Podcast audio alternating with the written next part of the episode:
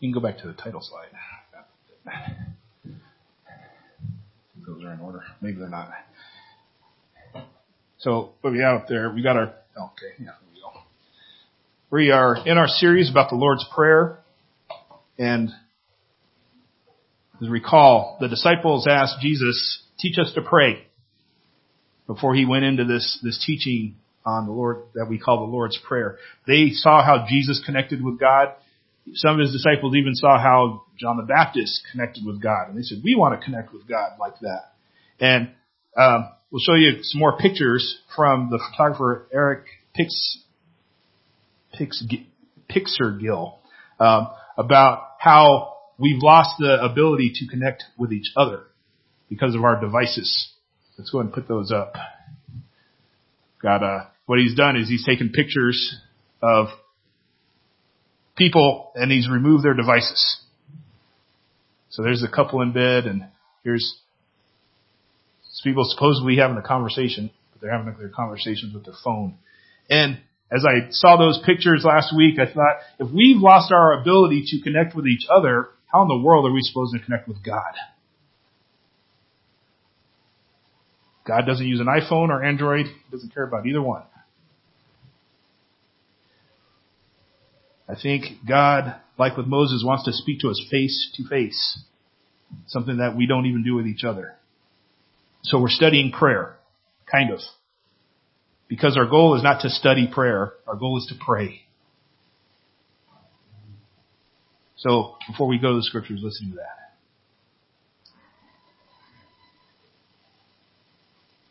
God, it's you we come to today. Knowing that without you reaching out to us, we'd have no ability to reach out to you. We don't know how we should pray sometimes. But we thank you that you are there to listen. And you have our best interest in mind because you are a good father. And as today that we see you are a forgiving father. We thank you for that attribute of your character and that sacrifice. Open up not just your word to us today, but yourself. We ask this in your name. Amen. We're kind of in this section where we're saying, well, what do I pray for? And how do I, as a human being, connect with God? One way we can connect with God is, as we said before, is recognizing God as our heavenly Father. So we can connect with God at that level. And another way is to remove the impediments that block us from God. Our gospel reading this morning was, was the rich man and Lazarus and, and the rich man in the afterlife, he's separated by this huge chasm from paradise, from God. And as we go to prayer, it's like, what, what are the chasms or the mountains or whatever we want to call them that block us from God? And one impediment that Jesus wants us to all recognize is that everyone has debt. Debt can keep us from many good things. If I have too much debt, I can't go on vacation. If I have too much debt, maybe I can't buy a house. Good things, but maybe debt will keep them from me, and debt keeps us from God. Our scripture today is Matthew 6:12. If you'd like to turn there in your Bibles or, or on your smart device. Of course, maybe you don't want to use a smart device. You've seen those pictures. Matthew 6:12, short verse. Jesus says, and forgive us our debts as we also have forgiven our debtors. Let's talk about debt. Now up until now, when we've been saying the Lord's Prayer together at the end of the sermon, we've been using the word trespasses. And that's okay. It's a, trespasses means sins. It means the wrong deeds or attitudes coming short of perfections. That's a fine translation of that word. There's nothing wrong with that translation. It's, it's the metaphorical definition of the word that is used there. But the word is literally debt. And I was trying to think of why, why in modern times have we started using the word trespasses instead of debt? I mean, trespasses is a very Christian kind of terminology word and debt, you'd think everybody would be able to understand.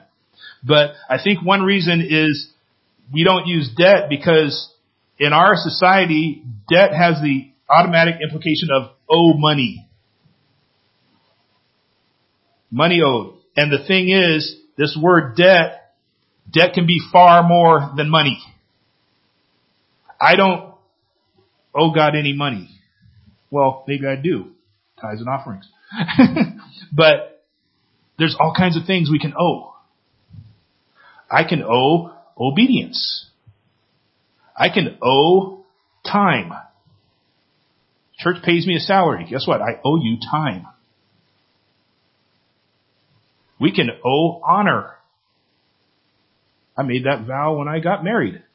Now I owe it. We can owe faithfulness. I can owe rest. Know, we need to get a certain amount of sleep. And if we don't get that sleep, we begin to owe.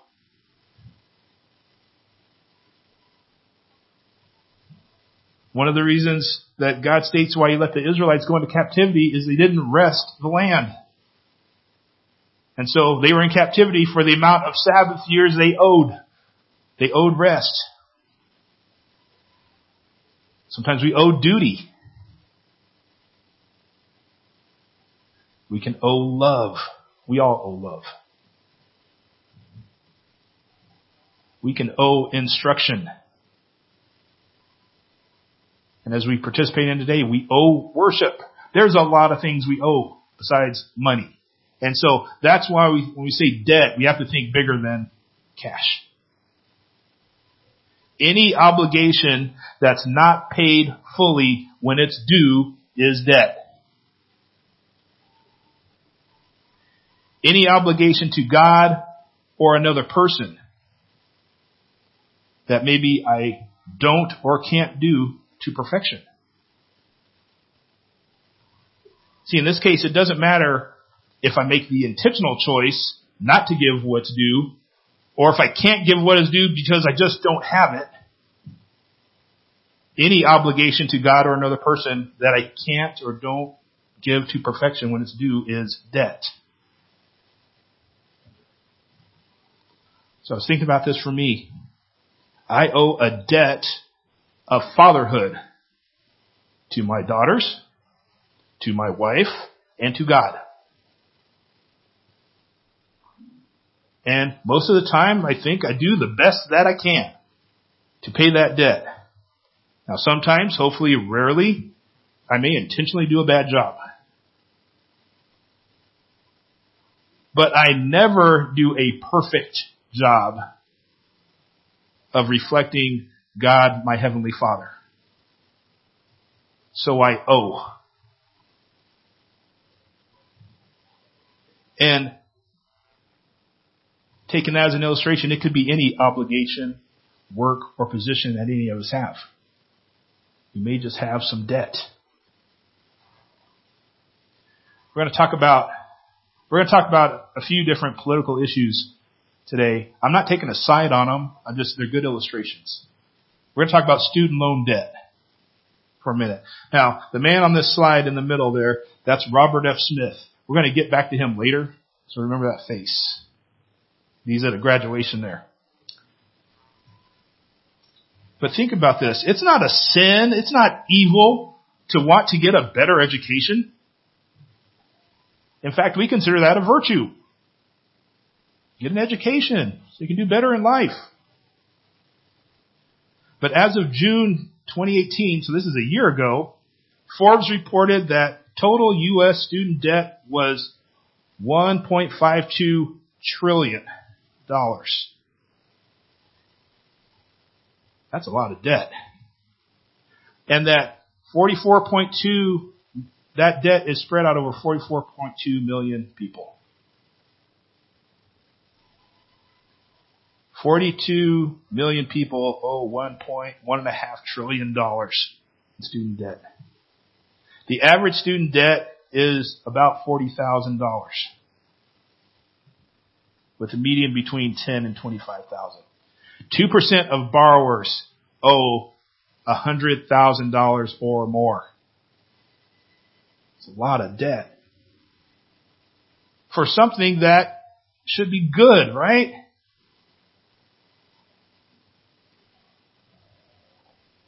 Debt can pile up. That's just financial debt. What does the Bible say about debt?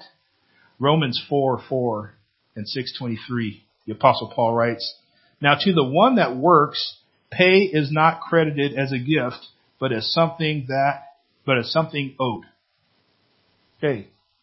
If I go to work, Steve goes to work, any of you go to work, you work and your boss owes you now.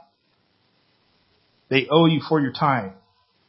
And then Romans 6:23 says, "For the wages of sin is death, but the gift of God is eternal life in Christ Jesus our Lord." So we live, and the work we happen to do, all of us in this life, is sin. And God's our boss. He says, "I'll pay you for it." What we earn, what we now are owed, is death. Great.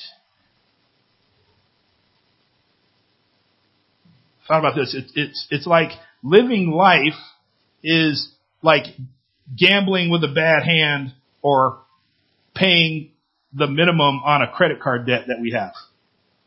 The longer we play, the more in debt we go. And he's saying that's life. All have sinned. And so we just get more in debt. In this sense, better to die early. At least I don't owe as much. But death is death. Romans 3, 10 and 11 and verse 23. It is written, there is no one righteous, not even one. There is no one who understands. There is no one who seeks God, for all have sinned and fall short of the glory of God. We all have debt. I've got it. You've got it. People out there, our neighbors got it. Boss has it.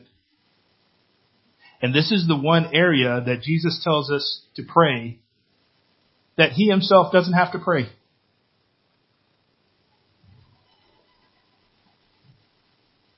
And yet we can also realize that Jesus himself was tempted to come up short. So he can connect with us on that. If I want to connect with God, I've got to clear the debt. So to pray like Jesus, we ask for forgiveness. That's debt. And Jesus says, forgive us our debts. Forgive us. This word is literally transfer. Forgiveness is also a good translation, but like with debt, I think the literal word will give us a greater kind of understanding of what Jesus is telling us here. This word forgive means to lead or send away. This is not a cancellation. He's not saying God cancel my debt. He's not saying God forgive or forget my debt. He's not saying God destroy my debt. The request is not for the debt to be annihilated. The request is for the debt to be moved.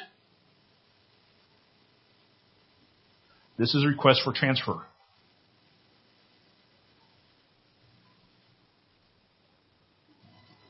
Have you ever considered that there are some things that just can't disappear? They can only move around. That's debt. It can't just disappear.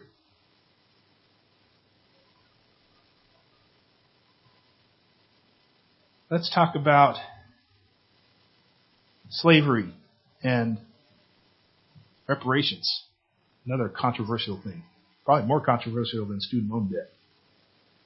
You know, chattel slavery in the United States ended, but the ramifications of it have been just pushed around for decades.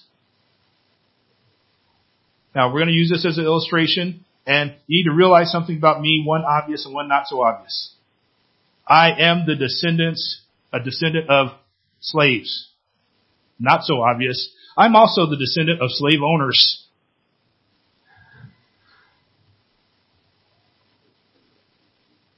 Something that should be obvious, I'm a taxpayer. So I realize that if our government ever made reparations for slavery, it would come out of the whole tax base, which means I'd be paying it too. Reparations don't just come from the white people.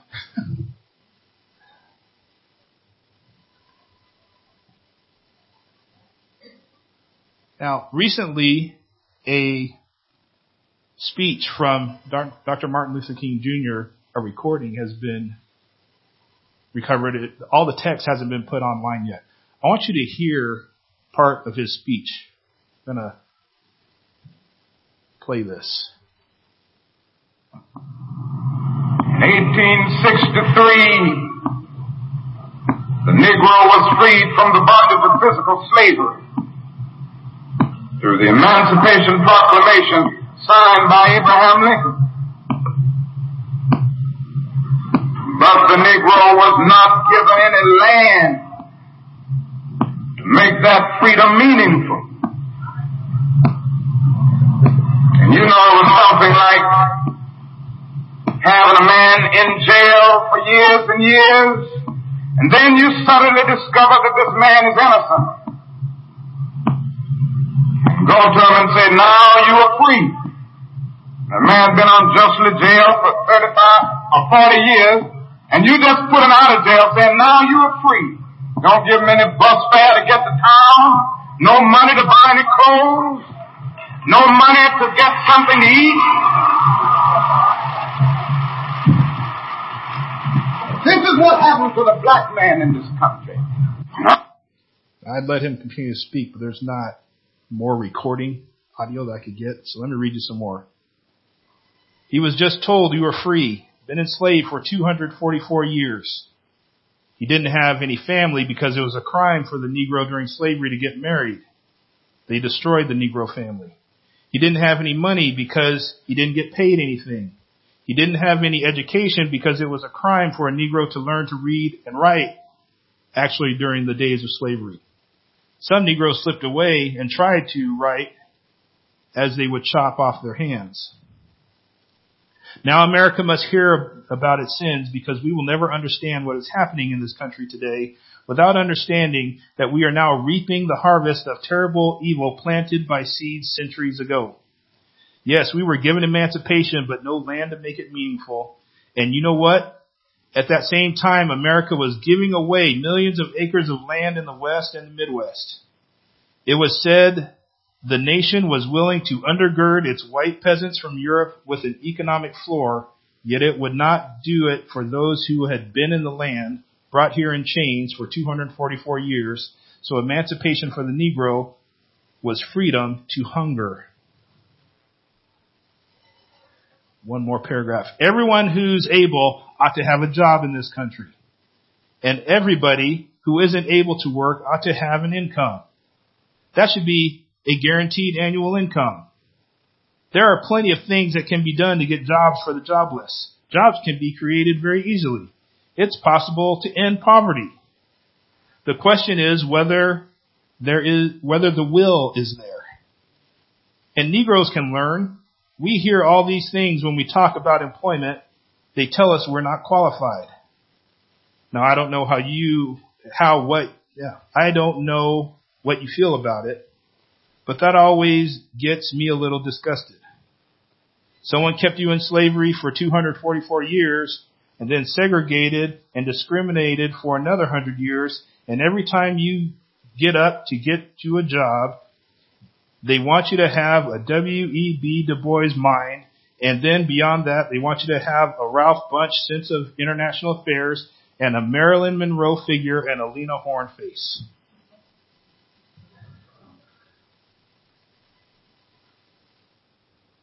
What's he saying? This debt from the past has been moved to the present and now we're all left to question, is this debt mine? It doesn't feel like it should be mine, but my country didn't pay it when it was due. It just gets moved around. Some things don't go away, they just move.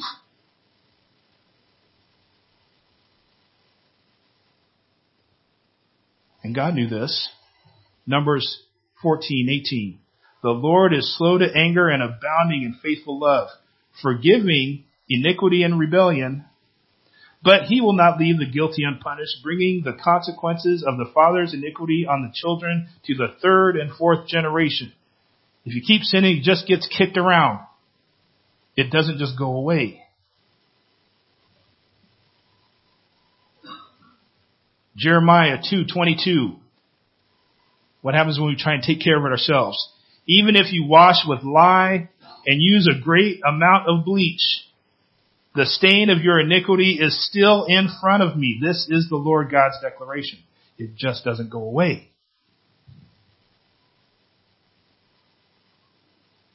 So I have this debt that can't be eliminated. It can only be moved. What do I do?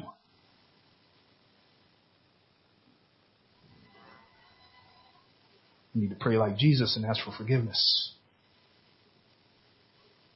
And forgive us our debts as we also have forgiven our debtors. Need to know the cost. I've heard people say that it's hard to forgive. And I'll be honest, I've experienced that feeling myself. But one realization of forgiveness, this suddenly got a lot easier for me.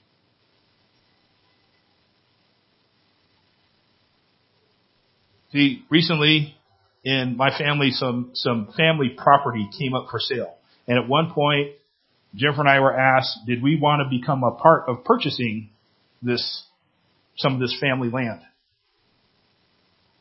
Well, I still owe on my house in California. I've got student loans too.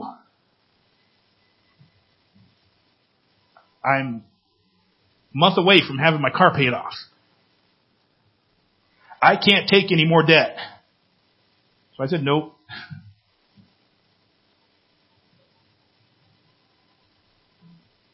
You know, as the uh, political season has been wrapping up, I've heard a lot of interesting stuff. Universal base income. Free college. Universal health care. Good sounding things. How are we going to pay for it? That question needs to be answered, right? We can't just keep kicking it down. you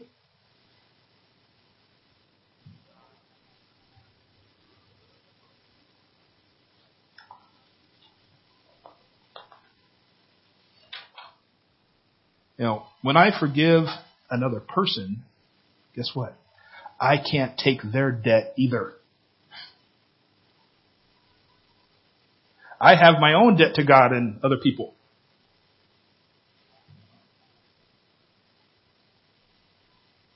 So if Emma were to say to me, Pastor Paul, will you forgive me? I can't take her sin.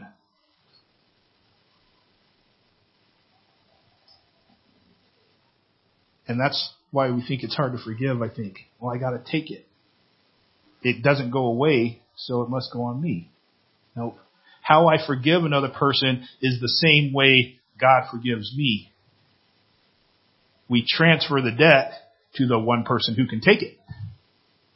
Jesus.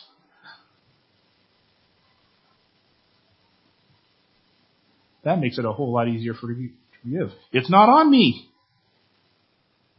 Jesus says, we forgive us our debt as we forgive others' debt. Transfer it to the third party, back to God. Isaiah 53, 6. We all went astray like sheep. We've all turned our own way, and the Lord punished him for the iniquity of us all. It's not on me.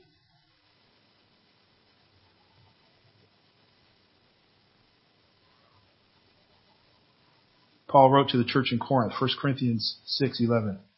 Some of you used to be like this. He listed a bus of sins. He says, but you are washed, you are sanctified, you are justified in the name of the Lord Jesus Christ and by the Spirit of our God. Lay it on Jesus. Job 11:15. Then you will hold your head high, free from fault. You will be firmly established and unafraid. Pass it to Jesus. Pray like Jesus. We ask for forgiveness. Remember Robert F. Smith at the graduation? He's a philanthropist and entrepreneur. He was the uh, commencement speaker at Morehouse University this year. And as he stood up, he said, this is my graduating class. I'm paying all your student loan debts. Yeah, you got a lot of cheers.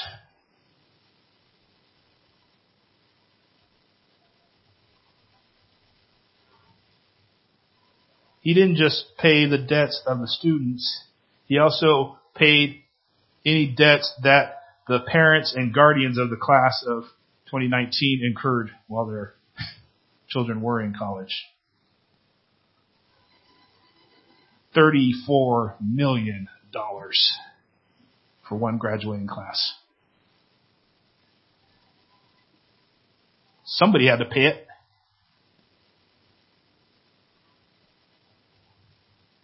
It couldn't just go away.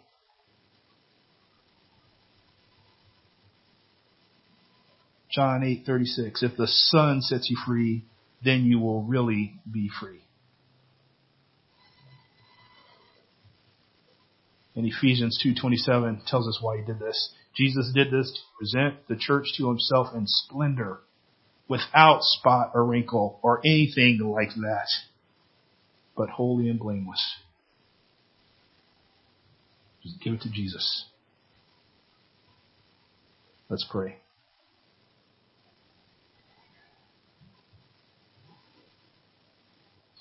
From Psalm 146.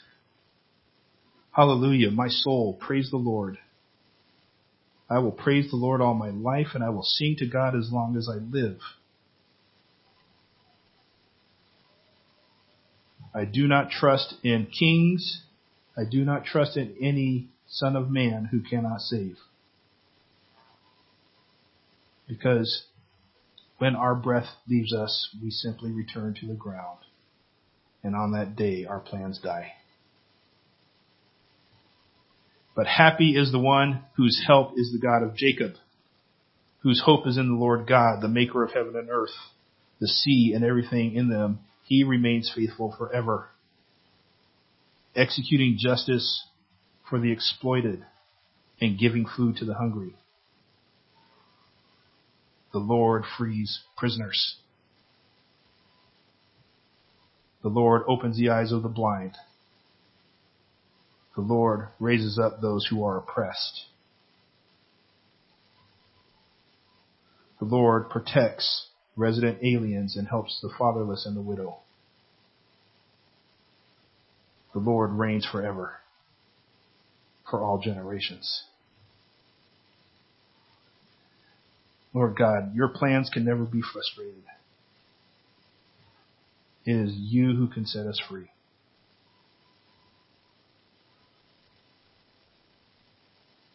We thank you for the forgiveness that is in Jesus Christ.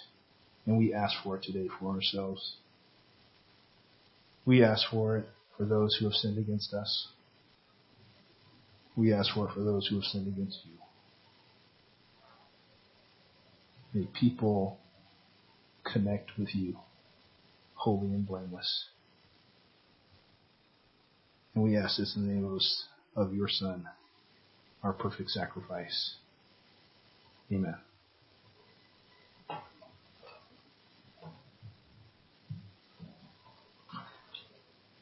You stand and sing with us, Amazing Love.